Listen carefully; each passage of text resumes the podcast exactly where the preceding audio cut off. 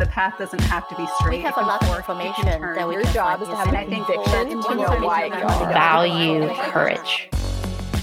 You're listening to the We Get Real AF podcast. Engage in conversations that'll spark your curiosity and challenge what you thought possible. Inventing Tomorrow starts now. And here are your hosts, Vanessa Alava and Sue Robinson. The path doesn't have to be straight. We have a lot of information that we Your job is to have useful. And a I think conviction to know why. Value courage. You're listening to the We Get Real AF podcast, exploring the future with trailblazing women and girls in emerging tech, XR, AI, and futurism. Science and technology are reshaping our world at lightning speed.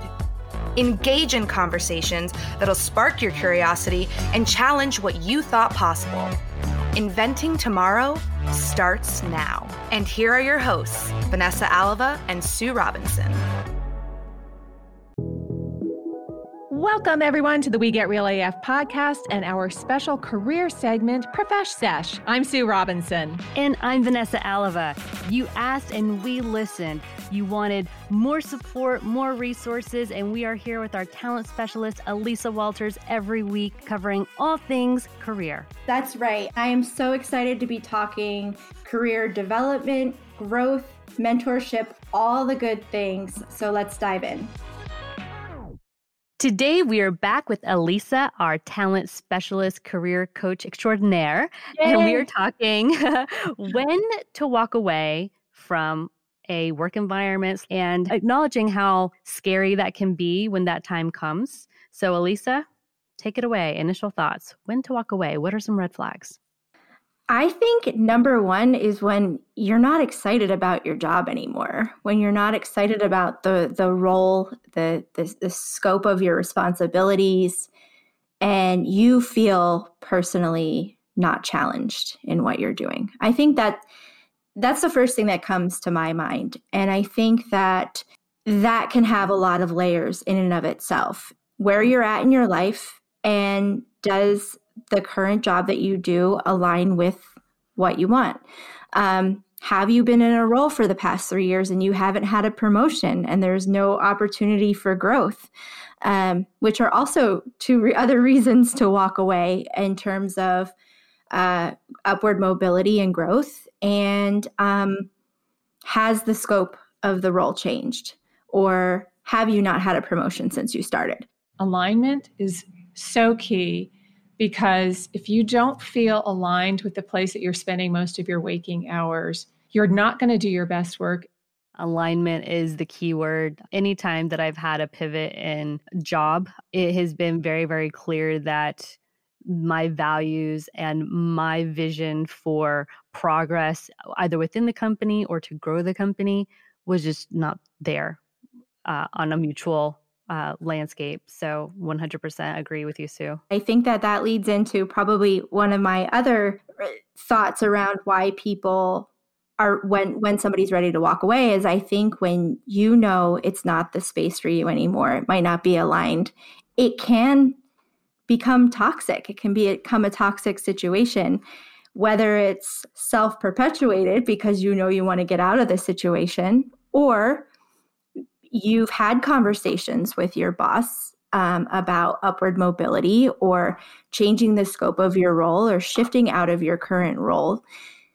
And perhaps they're not open or that's not an option for whatever reason. But I think that when you sit in a, in a space where you are not challenged, it leads to unhappiness and you feel like you're just kind of wasting your time and wasting your life. And um, it, it can become toxic for you personally. So, then for anybody who feels like they're getting to that point, what are some practical ways or things that you need to think about to get your ducks in a row before you, you leave? I think that acceptance is key, accepting that that's where you are at and that you recognize that the time has come for you to move on. Um, not everybody could just walk away from a job. And I think it's getting very clear. Maybe it's setting a timeline of you give yourself, you know, three to six months to within the job and then working on your resume and then starting to apply for positions. Maybe you say by the end of this year, I want to be out of this role. Um, so, setting a realistic timeline. Again, we've talked so much between here and, our clubhouse conversations about networking. Start having conversations within your network, putting that bug in people's ear that you're looking for your next opportunity. You're starting to have these initial conversations because somebody could have an opportunity at their company or hear something or read something on social media and say, hey, you know, I know you had mentioned that you're looking to, to pivot out of your role. I just came across this. This might be a great opportunity for you.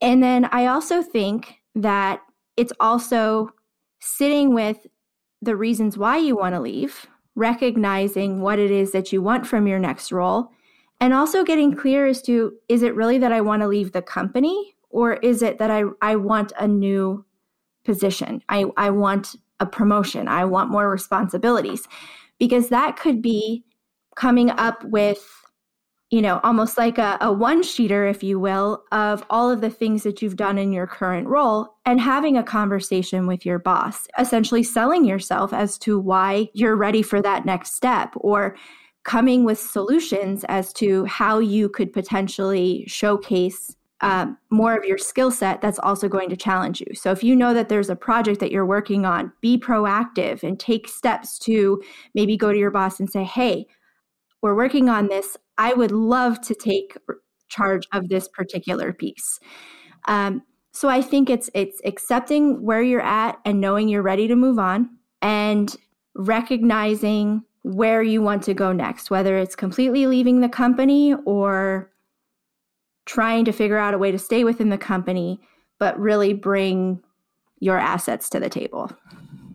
I love that, Elisa. And I love what you brought up as far as giving the company the benefit of the doubt, even if you're at your wits' end and you know that you've come to this like fork in the road, allowing them the opportunity to say, hey, wait, like I want to take this you say I want to take this piece on on this project and seeing how they react to your motivation and your passion for wanting to to stay one with the company and to do something different and expand your role um, I also think it's a it's a huge uh, an, well, an additional red flag or affirmation if it's not received in that way. Absolutely, and it, it to your point, it reaffirms.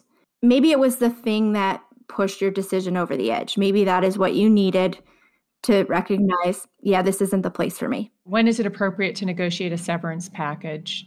Uh, is it always a possibility no matter what your role? How do you know how to broach that question? So the severance package it's a little bit tricky and I think it also depends on the size of the company. I think having an open, transparent conversation about level setting expectations, trying to figure out solutions is an, a great start to open up that conversation. And then you know maybe there's a time frame that's eh, by this time let's see how these steps are executed. Let's see what we what resolution we come up with and see how we're both feeling in 3 to 6 months and you know i think if a company is a part of a merger and there's organizational changes that's an open time to raise your hand hey if if there are going to be layoffs in this area, I raise my hand. But it depends on a size of a company. If a company can handle a mass layoff.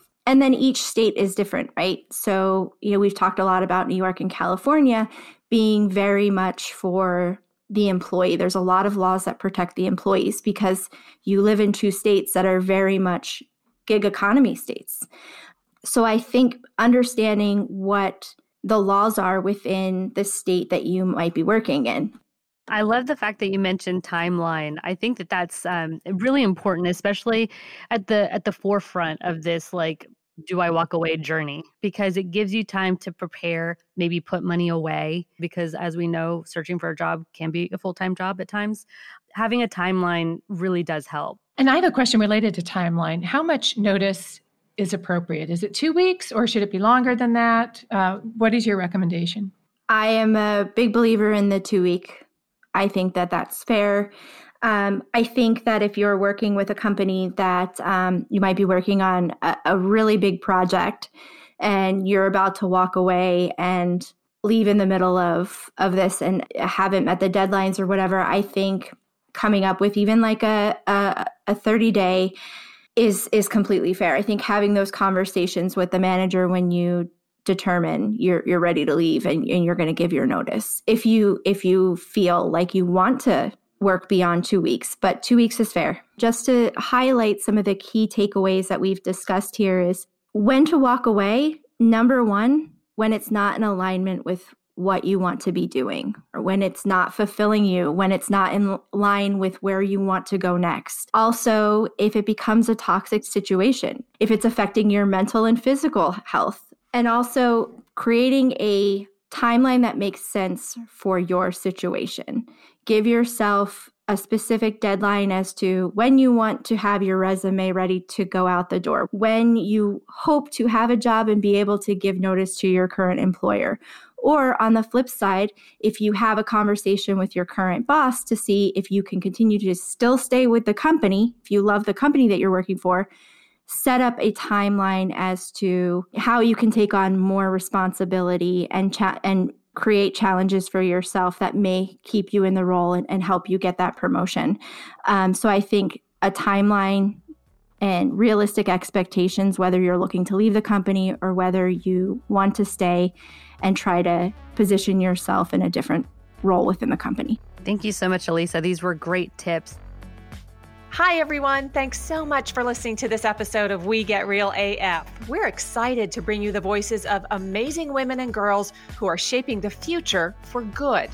Please help us spread the WeGraph mission of supporting women and girls in emerging tech and science. Follow us on Twitter, LinkedIn, Instagram, and Facebook. Our handle is at We Get Real AF. And visit our website at www.wegetrealaf.com. Don't forget to like, comment, and to subscribe to the podcast. We also want to give a big shout out and thanks to Sam McLean for providing sound production for the show. You can find Sam on Instagram at McLean Sounds, that's M C L E A N S O U N D S and to our voiceover artist, Veronica Horta, for her show introduction. You can find Veronica on LinkedIn by searching for Veronica Horta, H O R T A.